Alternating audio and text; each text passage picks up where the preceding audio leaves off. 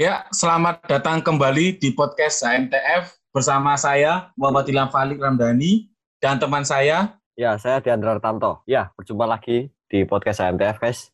Hari ini kita bakal ngomongin sesuatu yang menarik nih. Apa tuh, Bang? Sesuatu yang tentunya sensitif dan sangat ditunggu-tunggu di mahasiswa ITS ini. Waduh, kalau udah sensitif, menarik, dan ditunggu-tunggu, udah pasti kaderisasi. Yoi. Betul Yoi. sekali. Pada kesempatan Nah, kita- kali ini, HMTF mengundang beberapa narasumber. Bukan beberapa sih, dua narasumber hebat.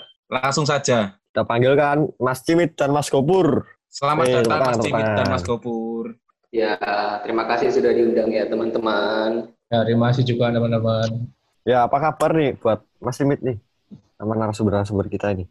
Alhamdulillah sehat. Aku sehat sih. Kalau Mas Gopur gimana Mas kabarnya Mas? Ya, alhamdulillah banyak banyak kerjaan di rumah. Ya disuruh orang tua lah. Biasa berbakti kepada orang tua kan juga perlu.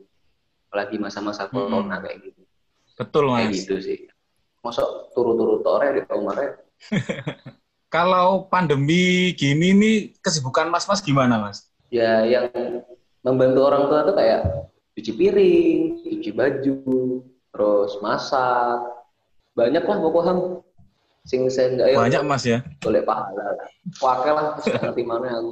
Puasa kan Mas? Alhamdulillah masih puasa. Alhamdulillah. Coba ditanyakan langsung ke Bapak Fuan. Iya, kalau dari Kalau saya sendiri, kesibukan? kalau saya pasti puasa lah ya. Kan ini mumpung kita menyambut bulan Ramadan. Kayak gitu sih. Kalau perihal kesib- Alhamdulillah. perihal kesibukan di rumah ya ya pasti pertama kuliah online, nugas, terus ya di sela-sela itu tidur. Soalnya emang enak banget sih kalau tidur kayak gini. Sama yang lain ya paling nonton Netflix sih. Oh ya, Netflix and chill ya Mas ya? Yoi, Netflix dan sih. Oke, jadi kita sudah dengar pendapat narasumber, eh, apa namanya, kesibukan-kesibukan narasumber kita di tengah pandemi ini harus tetap produktif intinya lah ya. Nggak boleh cuma tidur-tiduran, males-malesan gitu. Tepat sekali Dean. Kalau Mas Simit sendiri, ya aman kan, Mas? Aman, aman. Kuliah aman. Insya Allah aman. Mas Gopur, Gimana, Mas? kemarin, tahun-tahun kemarin Mas Cimit juga bilangnya aman kok. Ya kalau sekarang dipastikan aman. Oh, Saya nggak mau nggak aman lagi soalnya. Oh, Alhamdulillah. Kalau aku ya aman-aman aja sih ya, bukan aman sih. Susah aja sih kayak kalau mau harus apa sih kayak asistensi kan ya lagi garap tugas akhir. Kayak susah aja kalau nggak ketemu langsung sama dosen-dosen ini kayak ada yang kurang aja kayak kurang ah itu sih paling masalah kuliah paling ya sih ya susahnya di TA doang Ya pokoknya dari kami ada adik Mas ini sekalian ini selalu mendoakan yang terbaik lah buat Mas-Mas kalian ini. Semoga kuliahnya tetap lancar, terus cepat lulus, amin. terus DA Pasti harus lancar. selesai ya, dan dapat pekerjaan. Pada kesempatan kali ini akan membahas tentang kaderisasi Mas. Menurut Mas-Mas kalian gimana sih? Apa itu kaderisasi? Kalau menurut aku Ham ya masalah kaderisasi apa ya mungkin lebih kalau aku proses pendewasaan sih. Kalau dari katanya boleh katanya kader. Kita kaderisasi. Jadi gimana kita mencetak kader? Maksudnya di dalamnya itu gimana nanti teman-teman itu bisa terjadi perubahan pola pikir? Gimana caranya kita menyikapi kuliah itu seperti apa ini lebih ke arah proses pendewasaan aja sih kalau secara umum loh ya itu kalau menurutku kayak gitu Secara umum seperti itu. Baik. Oke, kalau dari Mas Simit sendiri, gimana Mas? Menurut Mas kaderisasi itu apa sih? Secara simpel itu kaderisasi eh, kalau aku bisa bilang kalau kita kalau nggak ngader ya dikader dalam artian eh, oh ini aku dikader berarti masuk dalam kaderisasi. Ketika aku ngader oh, berarti aku mengkader yang yang siapa eh, siapa objek yang kita kader kayak gitu sih. Jadi secara simpel gitu doang. Kader itu kaderisasi itu antara ngader atau dikader nah itu sih ya. Oh iya. Oh iya, terus kan kita juga pasti sudah sempat dengar lah masalah peribahasa yang lagi hits di ITS belakangan ini yang aslinya itu tak kenal maka tak sayang, tapi kalau di ITS ini jadi tak kenal maka tak kader. Nah, itu gimana tuh Mas? Tak kenal maka tak kader. Uh, ini sih, kalau aku ya, pepatah tak kenal maka tak sayang, rasanya saru ketika emang belum, kalau konteks konteksnya organisasi ya, saru ketika emang belum belum ada pepatah tak kenal maka tak kader. Tapi sebelum itu ada lagi pepatah yang namanya tak kenal maka tak ajak kenalan. Jadi kita kenalan dulu, terus kita kader, baru kita sayang. Oke, berarti sistematis sekali ya dari Mas Sipit ini ya. Jadi urutannya itu ada tiga. Pertama diajak kenalan dulu, tak kenal maka tak ajak kenalan. Kemudian tak kenal maka tak kader. Kemudian baru tak kenal maka tak sayang. Berarti urutannya Yoi. kenalan, dikader, baru disayang. Gitu ya Mas ya. Mantap lah, masuk masuk. Aku ya pengen sih Mas Jim disayang mana. Oke nih, buat Mas ini terus ada pertanyaan juga nih. Tadi kan kita udah bahas kaderisasi secara umum. Sekarang agak kita kerucutkan sedikit. Jadi kaderisasi di ITS. Nah itu menurut Mas Simit gimana itu Mas? Kaderisasi di ITS. Seperti apa? Kaderisasi di ITS. Kalau kita bilang kaderisasi dan diwimbui dengan ITS, yang pasti kalau dibilang ciri khas pun bukan ya, tapi lebih kayak kaderisasi itu memang melekat sama ITS. Uh, eh, mungkin kalau sharing pengalaman ya, dulu sebelum masuk apa ketika aku keterima di ITS yang dipikirin pertama adalah kaderisasi ini bapaknya seperti apa? Karena emang secara info dari uh, alumni alumni SMA aku ya kaderisasi di ITS ini emang uh, apa ya macam mendarah daging kayak gitu. Jadi benar-benar yang patri itu kaderisasi kok lapo gitu loh bahkan sampai kepikiran apakah aku harus gundul atau tidak. Karena emang e, kondisi sebelum 2015 mahasiswa baru diwajibkan gundul ketika masa organisasi kayak gitu. Berarti Mas Cimit ini sangat mempersiapkan betul ya kaderisasi waktu awal-awal dulu? Kalau mempersiapkan Sudah. betul ya ya enggak sih. Tapi ya itu tadi hanya apa kayak stigma aja stigma bahwasanya kaderisasi memang mendarah daging di ITS gitu. Sudah mempersiapkan berarti Mas yo ya mungkin secara awalan sih karena emang ya aku juga belum disahkan jadi mahasiswa baru kan masih baru keterima gitu. Hmm ya ya mas. Menurut pandangan seorang mas Gopur kaderisasi secara umum di ITS ini seperti apa mas? Oh iya terima kasih mas Ilham atas pertanyaannya ya. Kalau yang saya ketahui sih selama empat tahun kayak apa ya melalang buana di lingkup kaderisasi kalau di TS itu kita ada satu nilai penting sih, ada satu makna penting dalam sebuah, sebuah kaderisasi di TS yaitu semangat perjuangan 10 November. Itu kayak semangat-semangat pahlawan-pahlawan kita dulu aja. Gimana berjuang lawan penjajah, semangat kena lelah, kayak lewes di kongkon kudu iso, boh yo carane kudu mari Itu yang sering aku dapat sih, terutama dari kakak tingkat kakak tingkat yo mbuh yo carane kon kudu iso. Ngerti cara ngoyo apa kok kudu mari. Hmm, ya. jadi seperti itu Mas Pur ya? Pandangan dari seorang Mas Gofur. Lalu lebih kerucut ini kaderisasi di teknik fisika menurut Mas Gofur gimana Mas? Seperti apa? Ya kalau di teknik fisika itu kalau dari aku sendiri sih lebih menekankan gimana caranya kita punya keluarga di tahun pertama khususnya di ya angkatan kita sendiri. 200 anak yang awalnya nggak kenal dia siapa dia dari mana budayanya apa latar belakang dia kayak apa. Sampai akhirnya gimana kita bisa satu rasa kemudian bisa satu kalau satu pemikiran enggak ya tapi gimana caranya kita bisa menghargai pemikiran orang lain. Dan kita bisa saling berbagi cerita itu kayak yaitu mereka itu yang bakal bakal menemenin kita selama empat tahun nanti mengarungi perkuliahan jadi kalau di TF sebagai aku bilang ya bisa dibilang juga katalis kita untuk kenal dengan angkatan kita sendiri. Jadi gimana caranya bisa deket. Kayak gitu sih. Aku lebih memberat titik berakannya kepada gimana kita punya keluarga bersama dulu. Itu Berarti poinnya dari Mas Gopur ini adalah keluarga Mas ya. Membentuk keluarga yang menemani mulai tahun pertama sampai keluar dari TF ini Mas ya. Ya, kalau dari aku sih kayak gitu.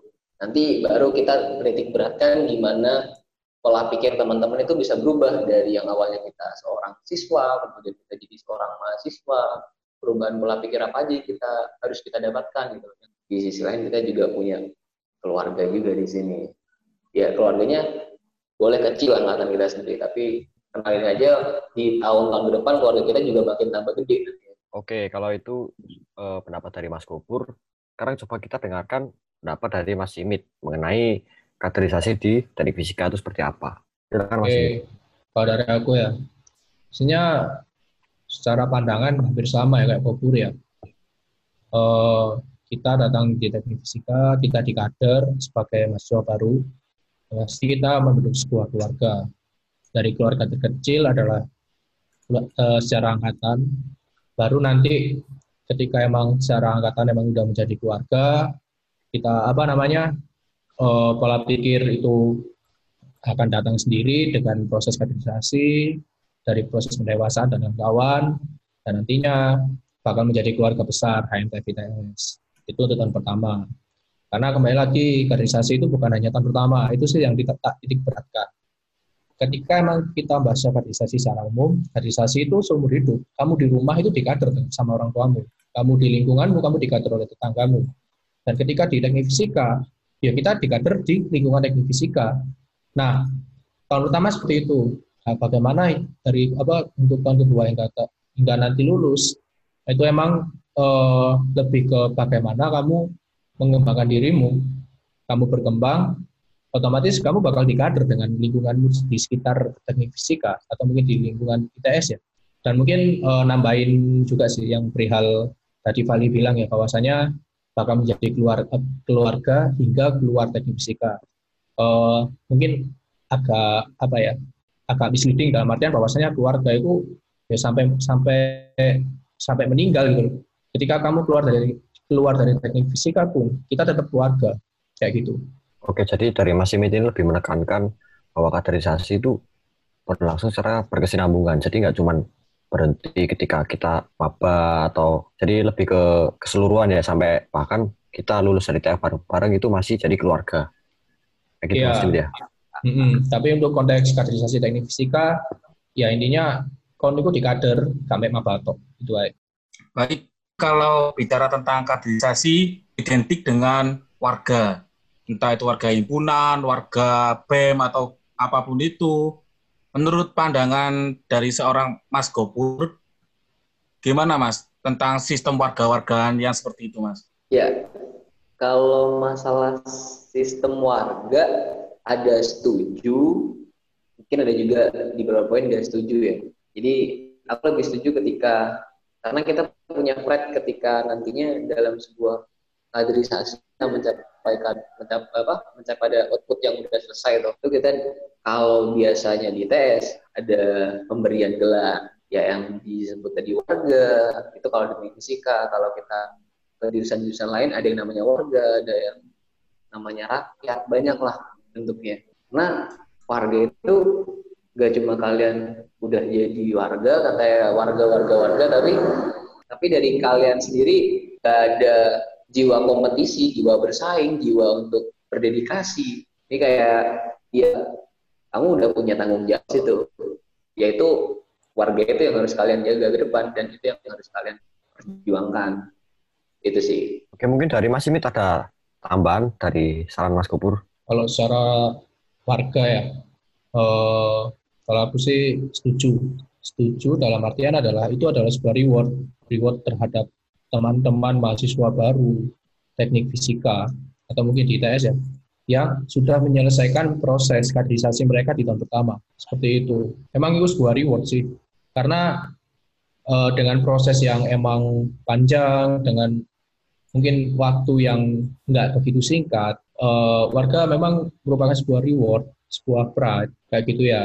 Toh juga kalau misal konteksnya tidak setuju dengan kondisi warga-wargaan, eh, bukan bukan tidak setuju ya, cuman ada beberapa mindset yang emang agak salah terhadap konteks warga. Karena selama ini yang emang kita lihat di teknik fisika mungkin ya teknik fisika lah ya. Konteks wis tadi warga, ya wis ngono Padahal kondisinya adalah itu reward, di mana reward itu ketika emang kita jabarkan sedikit itu ada hak dan kewajiban menjadi warga. Misleadingnya mungkin di situ sih kayak gitu ya Oke, berarti lebih ke ini ya, bahwa soalnya kita menjadi warga itu merupakan pride bagi kita dan kita eh, sebagai warga itu kita mempunyai hak dan kewajiban yang harus kita taati gitu ya mas ya. ya kita punya hak dan kewajiban itu yang emang eh, sering dilupakan oleh teman-teman yang emang udah menya- menyandang gelar F kalau di teknik fisika Mungkin bisa dibaca di ADART itu lengkap sebenarnya. Nambahin dikit aja. Bener Mas Cimit? Ya ADART? benar-benar Tadi Mas Gopur menyebutkan tanggung jawab Mas ya. Itu bisa dipaparkan tanggung jawab yang seperti apa Mas? Kalau tanggung jawab ya sama seperti yang Cimit bilang sih, ada ada kewajiban. Itu kayak tanggungan kalian gitu loh. Kalian bukan dengan kalian menyandang gelar warga terus kalian gak lapo-lapo, terus di kos, nah, hihi. Ya, bukan itu yang diharapkan oleh teman-teman yang mengkader, bukan itu yang diharapkan oleh pendahulu-pendahulu kita yang melakukan kaderisasi. Karena ada harapan, kemudian ada impian dari Mas Mbakmu yang dituangkan kepada teman-teman mahasiswa baru. Itu yang harus kita kejar gitu. Dan tadi aku juga sempat bilang sih masalah hak dan kewajiban ataupun tanggung jawabnya itu itu bisa jelas dibaca di ADART. Cuma kalau dari aku bilangnya kayak ya kayak gitu sih. Ya harusnya kalian juga ber apa ya kayak silahkan berkontribusi lah untuk HMTF yang udah memberikan kalian seperti itu kayak gitu sih jadi kayak gimana caranya kita bisa ini loh aku warga bisa aku mau nunjukin kalau aku warga dan aku bangga dengan aku memberikan kebanggaanku untuk HMTF entah entah dengan konal ikut tim kayak entah dengan kalian menang lomba banyak banyak bentuknya sih sebenarnya Terus Iya, tadi juga Mas Gopur kan belum menyebutkan kenapa kok tidak setuju dengan warga-wargaan seperti itu Mas. Bisa dijelaskan Oh. Mas kenapa Mas? yaitu secara maksudku yang tadi aku jelasin, stay gimana caranya teman-teman bisa berkontribusi aja, jangan cuma dengan kalian dapat warga udah gitu loh. Dapat warga udah, aku tidur lah bos. Aku dapat gelar warga nih, aku aku udah melakukan proses optimasi nih. Kayak ya udah, nggak ngapa-ngapain.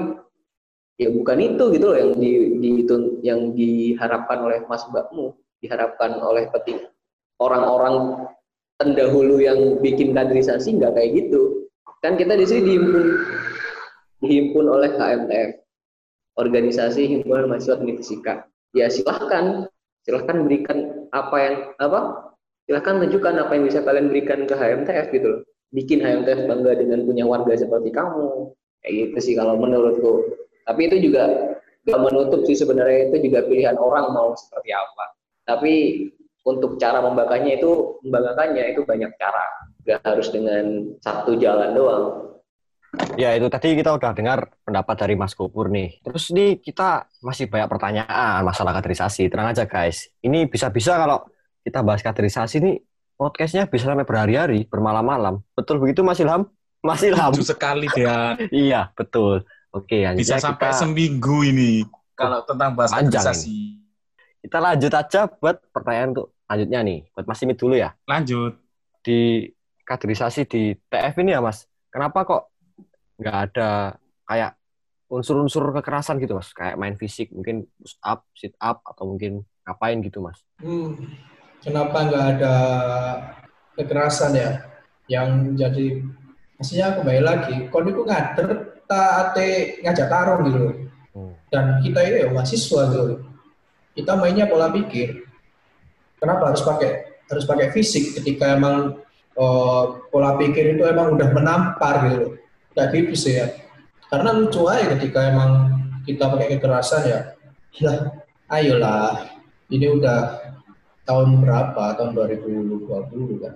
Mungkin kalau kalau di kaderisasi teknik fisika ya yang dulu-dulu aku belum berani memastikan karena memang masih masyur ya. Tapi kalau untuk sekarang ya udah kita ajar pakai pola pikir aja kayak gitu. Oke, berarti kalau bisa diibaratkan ya Mas ya, mungkin kayak perkataan itu bisa lebih tajam dari mata pisau, mungkin kayak gitu ya Mas ya? Ya bukan berarti kayak nyelatu ya, bukan kayak men- apa kayak menghina atau kayak semacam me- apa ya kayak menyakitkan hati orang ya. Cuman ya mainnya pola pikir sih lebih ke pola pikir aja kayak gitu Oke, berarti lebih ditekankan supaya kita mainnya pola pikir ya, Mas. nggak main fisik Hmm. kita ya, sebagai mahasiswa. oke benar Nah, itu dari pandangan Mas Cipit. Kalau dari Mas Gofur, gimana Mas? Kenapa kok di TF ini gak ada kekerasan dalam kaderisasi? Ya, kalau dari aku beda tahun, beda generasi mungkin ya. Dan kita gak bisa terus melakukan hal-hal yang harus secara fisik gitu loh. Jika emang kita harus fisik, apa bedanya kita dengan militer gitu loh. Karena budayanya beda, tempaannya juga beda. Sini mahasiswa diharapkan kalian bisa berpola pikir yang runtut, yang sistematis. Kayak gitu sih, kayak kayak gimana kita berubah dari siswa ke mahasiswa gak menekankan ke kekerasannya sih. Tapi arah kerasnya mungkin ke arah mental mungkin. Jadi gimana teman-teman itu bisa kuat secara mental. Kayak contohnya gini deh dalam keluarga ya. Kamu sebagai emas nih, kamu punya adik. Adikmu ngelama, ngerokok, kok nakal lah pokoknya lah. Kayak sedih kandani kok. Ya masa harus kita alusin? Gitu loh. Mungkin ada kita pertama boleh kita halusin tapi ya kalau udah parah kayak ini salah nggak bisa. Kita juga main harus halus kita harus main tegas. Mental kalian harus digembleng gitu loh. Kalau kita marah ada alasannya kayak gitu. Karena aku nggak mau adikku dalam keluarga misalnya kayak tadi aku bilang keluarga aku nggak mau adikku itu melakukan hal yang nggak baik ataupun salah gitu itu seba- cuma sebagai pembatas aja sih kayak constraint-nya kan kudu kan jamu itu ono alasannya gak, gak asal ngomong aja dan gak perlu fisik ketika kita bisa udah secara mental kita bisa pola pikir kita bisa tempat tempat itu aja Iya, saya sepakat sama pendapat dari Mas Kopur. Sepakat. Yo Ilham. Nah, selanjutnya nih Setuju masih saya. ada masih ada banyak pertanyaan nih Ham nih. Masih Selanjutnya banyak kita sih. iya kita bakal tanya mengenai pentak-pentak maba nih. Nah, biasanya kaderisasi ini identik sama yang namanya bentak-bentak maba. Nah, ini kenapa sih kok kaderisasi ini harus identik eh, ka- sampai bahkan kadang-kadang orang-orang mindsetnya tuh kaderisasi sama dengan bentak-bentak maba, marahin maba, senioritas, Setuju. nah kayak gitu tuh. Itu gimana Hmm. tuh Mas? Menurut pendapat Mas Imit dulu. Baik lagi ya, seperti yang disebutkan Gopur tadi bahwasanya kita bentuk mental dan tak kembali apa eh, mencoba untuk meluruskan aslinya kita bukan bentak-bentak yang omong kosong gitu loh. Karena emang ada suatu waktu yang harus membentuk sebuah pressure terhadap eh, subjek yang kita kader gitu. Karena emang kadang diperlukan, bukan berarti kita bentak itu hanya sebatas omong kosong dan hanya sebatas meluapkan amarah enggak. Capek bos. Lek mek bentak-bentak doang tapi omong kosong kan. Itu semua ada ada maksudnya. Dan ketika emang kondisinya kita lancar apa yang kita inputkan outputnya emang bagus ya ngapain kita bentak?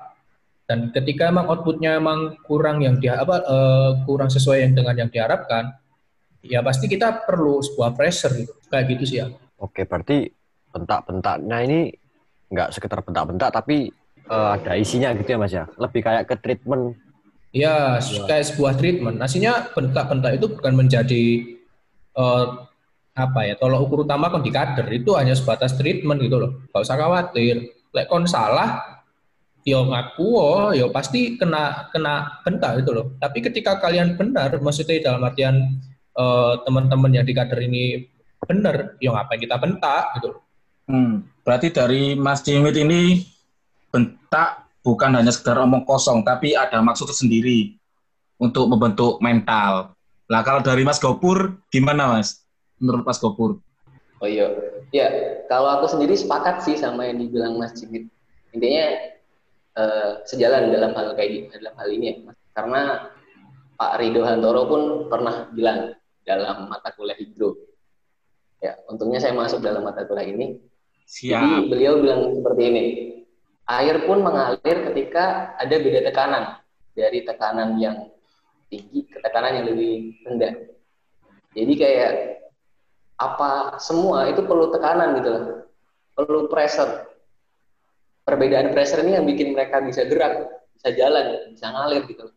Kalau di situ gak ada tekanan, ya mereka bakal diem di satu tempat itu aja.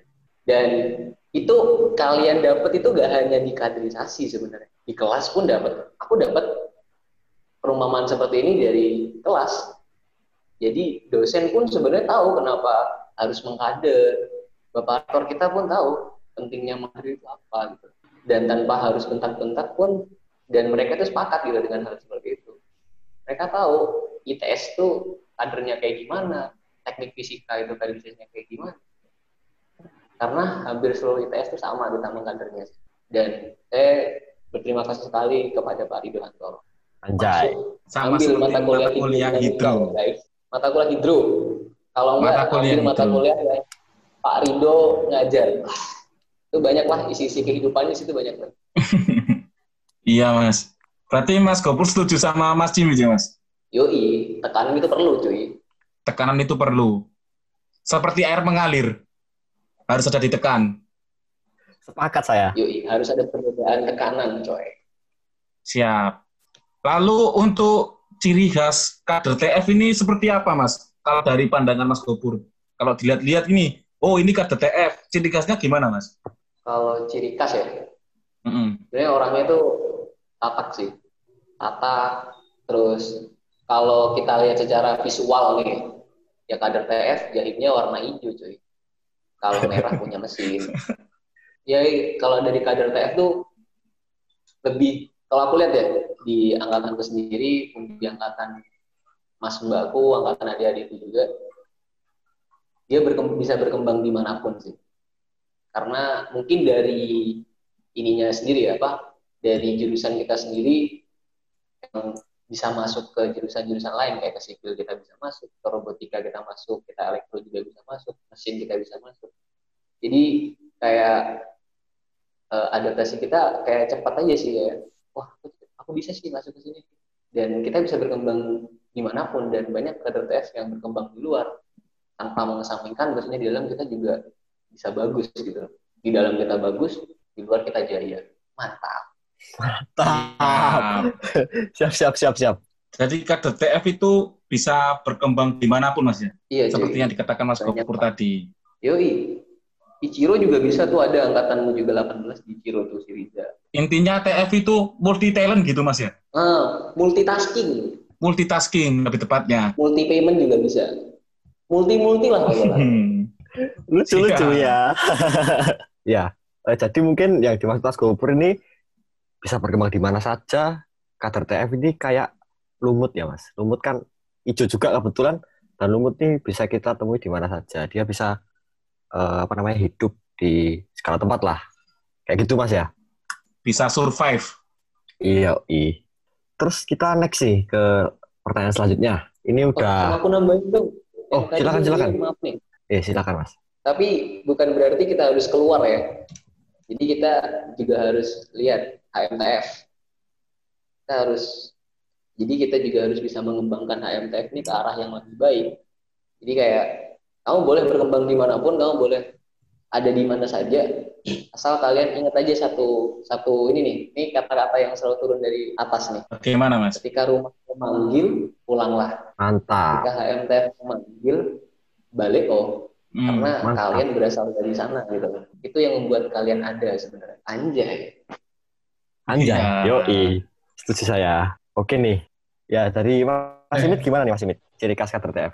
Nah, pastinya poin-poinnya udah dijelaskan sama Gobur ya. Cuman ketika kita flashback, bahwasanya uh, mungkin ketika aku dulu jabat di apa, jabat di PSDM ya, ini adalah pertanyaan umum yang emang belum bisa dijawab oleh orang-orang yang waktu itu aku 2017 jabat ya, itu belum bisa dijabarkan. Oh, sih ciri khasnya RTF itu. Karena ketika kita melihat jurusan lain itu kelihatan gitu.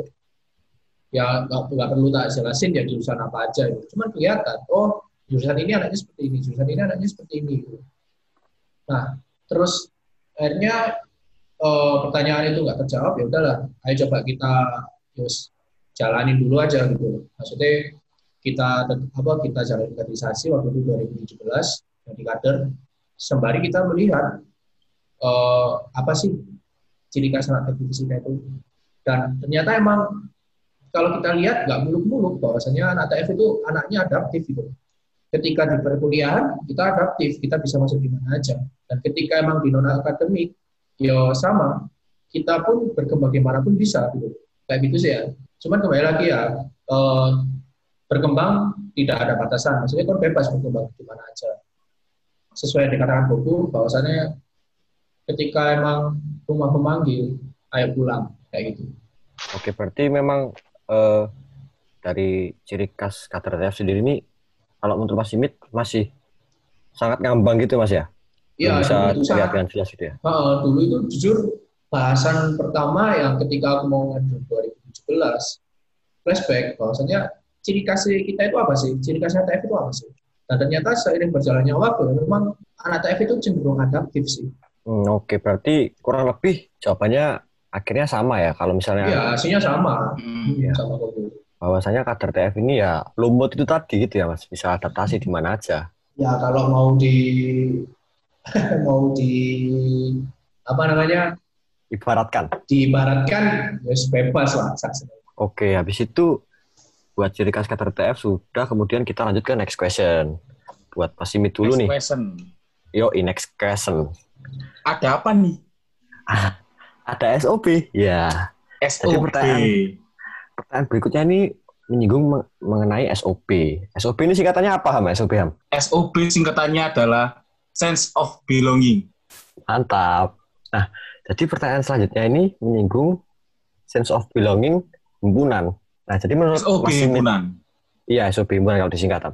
Menurut Mas Simpit nih, SOP himpunan ini didefinisikan seperti apa sih, Mas? So, SOP himpunan itu pendefinisiannya aslinya luas ya kalau ketika kita definisikan. Bahwasanya ini nih kon apa ya punya punya tempat di hatimu TF ini maksudnya lebih ke HMTF, Mbak Ijo atau bahkan lingkungan teknik fisika kamu punya tempat di hatimu untuk kondisi bagaimana ketika diimplementasikan terhadap kaderisasi atau after kaderisasi maba ya saya mohon maaf eh, nggak bisa menjelaskan karena yang bisa menjelaskan adalah kalian sendiri yang telah mengikuti kaderisasi gitu loh. SUB-mu terhadap hiburan seperti apa.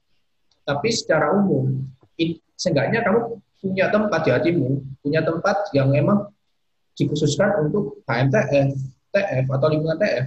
Karena penjabaran SUB dari masing-masing orang beda-beda ya. Berarti lebih ke bagaimana kita punya rasa kepemilikan terhadap HMTF gitu ya Mas. Kalau kita uh, ini punya HMTF gitu ya. Ya. Maksud saya punyanya himpunan gitu. Ya, maksudnya kayak ya saling memiliki lah himpunan mempunyai kader yang udah di kader ya warga itu atau mungkin maba dan kita merasa bahwasanya HMTF ini punya punya tempat di hati kita.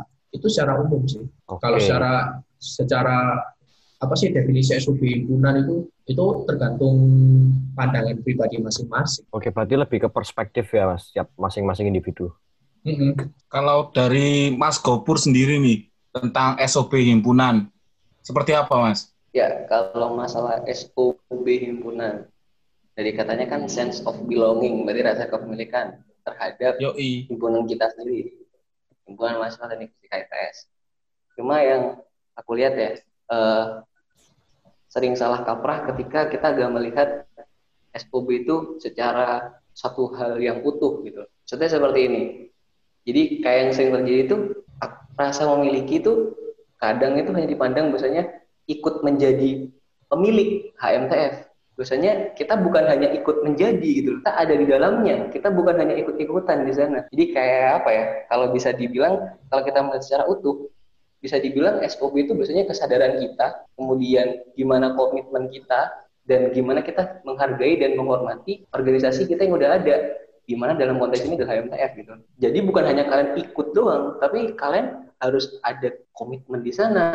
Kalian juga harus ada rasa respect di sana. Gimana kita bisa berdedikasi di situ, ikut nyemplung di dalamnya. Ya kalau mau konteksnya lebih ke arah positif, bisa ke arah gimana ya kayak mengabdi gitu. Berdedikasi dan boleh kompetitif antar satu sama lain boleh. Kalau itu hal yang bisa mengarah kepada hal yang lebih baik bukan hanya sekedar ikut-ikutan gitu loh. Jadi nyambung sama yang sempat tak bilang tadi sih, ya ketika udah ada di dalamnya, kalian udah punya rasa itu, yo ayo bareng-bareng gitu loh. Ojo meneng. Dan itu bukan hal yang bisa di, didapatkan secara instan. Itu hal yang harus kalian pupuk dan harus kalian tanam dalam hati kalian masing-masing. Kalau dari aku sih kayak gitu sih.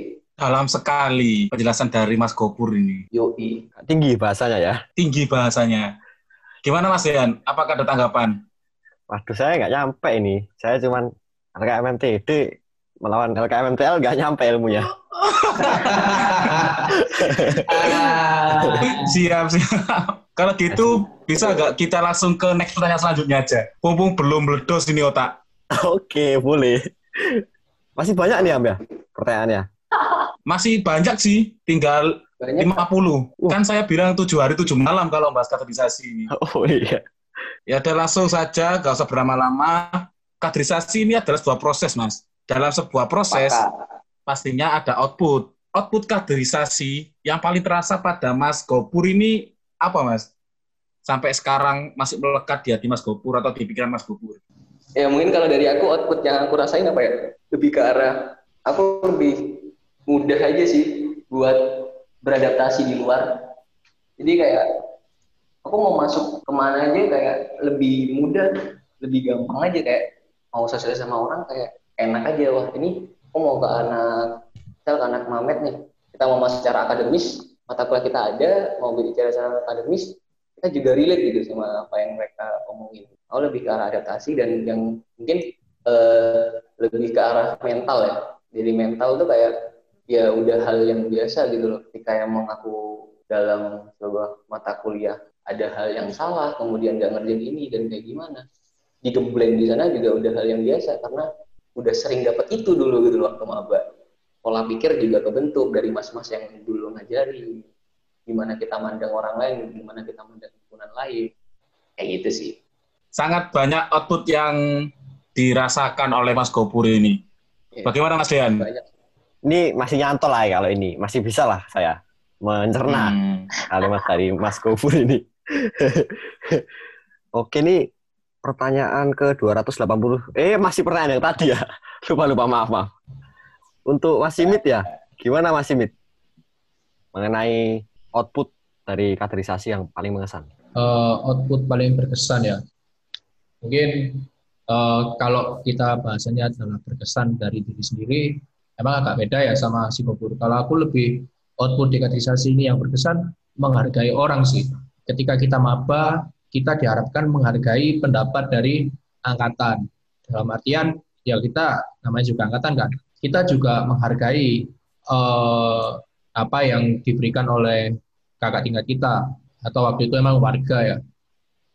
Dan kita juga menghargai bagaimana kita berproses. Dan setelah kaderisasi di maba itu selesai, ketika menjadi elemen pengkader mungkin ya, eh, kita juga tetap apa masih mendapatkan output itu dalam artian kita akhirnya bisa menghargai menghargai eh, teman-teman mahasiswa baru yang memang lagi di kader gitu. Jadi di awal kita menghargai diri sendiri, kita menghargai angkatan, kemudian kita menghargai elemen pengkader atau kakak tingkat kita, dan ketika kita mengkader kita juga menghargai apa akhirnya mendapatkan sebuah apa ya eh, rasa menghargai menghargai terhadap mahasiswa baru yang kita kader kayak gitu. Dan kita juga menghargai pendapat-pendapat elemen pengajar yang lain. Outputnya yang terasa yang berkesan sih itu sih. Kalau dari aku. Berarti, berarti jawaban dari Mas Simit ini lagi-lagi sangat terkonsep, tersistematis sekali. TF sekali lah memang. TF sekali ya. saya sudah kayak diagram blok ya. Jadi urutannya itu menghargai menghargai kakak tingkat, terus menghargai diri dan angkatan, baru menghargai maba-maba yang akan dikader. Seperti itu. Betul, Ilham? betul sekali Dean Betul Terus sekali. Terus Ya, ini, le- le- Oh ya, sorry, tak tambahin ya. oke. Ya lebih kayak semacam outputnya itu lebih kayak eh, kalau dipersingkat merasa bahwasanya kita itu bukan sosok yang memang gede dalam dalam artian bukan menjadi sebuah dewa, tapi ya kita sama-sama manusia, memanusiakan manusia. Lebih seperti itu. banyak sekali output yang didapat dari kaderisasi seperti yang disampaikan Mas Cimit dan Mas Gopur. Sebenarnya deh, kita ini masih ada sekitar 473 pertanyaan lagi yang belum terjawab, Dean. Wah, cukup banyak ya, Ham ya. Iya sih, bener. Memang kita masih banyak pertanyaan yang belum dijawab. Tapi ini berhubung kita syuting ini udah mau imsak, kita harus sahur dulu. Ya. Sahur dulu, setuju. Betul. Mungkin yang masih penasaran dan ingin diskusi atau mungkin tanya-tanya dengan narasumber bisa langsung ke nomor di bawah ini. Atau bisa juga DM Instagram at Fuacimit dan at Pensilinul. Silakan DM pertanyaan-pertanyaan kalian terkait kaderisasi di sana. Sekalian juga cek IG at HMTFITS buat nambah wawasan kalian tentang HMTFITS. Mantap. Terus nih, buat Kenapa? penutup nih, biar manis hmm. penutupan kita, bisa kali ya kita mungkin minta kesan pesan dari narasumber buat kaderisasi. Boleh banget, Dean. Boleh banget toh. Ya, silakan buat Mas Imi dulu mungkin ya. Uh, pesan-pesan ya. Untuk pesan sendiri terhadap kaderisasi yang ada di HMTF, uh, eh, apa ya, kalau pesan ini susah menjabarkannya. Ya, seenggaknya lebih kayak semacam terima kasih sih. Terima kasih terhadap teman-teman yang sudah mau berproses di kaderisasi. Terima kasih terhadap teman-teman yang sudah membantu terhadap jalannya kaderisasi. Terima kasih juga terhadap uh, teman-teman yang support terhadap kaderisasi HMTF. Terima kasih sekali. Uh, saya nggak bisa membalasnya dengan apa ya, dengan manis cuman saya cuma bisa bilang terima kasih sih untuk uh, untuk semuanya kalau kesan saya susah menjalankannya jadi saya lebih memberikan terima kasih maksudnya ya ya suun lah ya uh, buat adik-adikku buat warga HMTF yang setidaknya masih punya waktu untuk melanjutkan regenerasi dalam artian kaderisasi. Uh, tolong dijaga effortnya, tetap semangat, dan terutama untuk mahasiswa baru 2019 ya, kon kabeh tak anteni mari pandemi ini. Lek kon gelem berproses mana, ayo melakukan. Wis. Itu tadi pesan-kesan kaderisasi dari Mas Jimit. Langsung saja kita dengar pesan-kesan kaderisasi dari Mas Kopur. Silahkan Mas. Iya, sepertinya semuanya udah disampaikan oleh Bapak Fuad. Mungkin kalau bisa ditarik ke satu kalimat ya, misalnya kaderisasi itu candu sih. Wancai. Candu. Uh, entah kalian nanti mengkader atau kalian dikader, itu hal yang nggak bakal bisa kalian dapetin di lain waktu gitu itu hal yang nggak mungkin bisa diulang jadi silakan nikmati prosesnya aja dan salam juga buat teman-teman 2019 tetap dijaga semangat ya. itu aja sih dari aku ya itu tadi kesan pesan dari narasumber-narasumber kita yang sangat hebat ini sangat hebat Semoga, sekali Dian iya sangat hebat sekali maksud saya Semoga buat mas-mas kalian ini selalu dilancarkan lah ya proses kuliahnya. Amin. Cepat lulus amin. tentunya. Amin, amin. Dapat, cepat dapat kerjaan lah ya. Amin. Mungkin ada tambahan dari Ilham? Terima kasih juga telah mendengarkan podcast kita pada kali ini. Berang-berang pakai sepatu. Wassalamualaikum warahmatullahi wabarakatuh. Terima kasih, Mas. Terima kasih, Mas.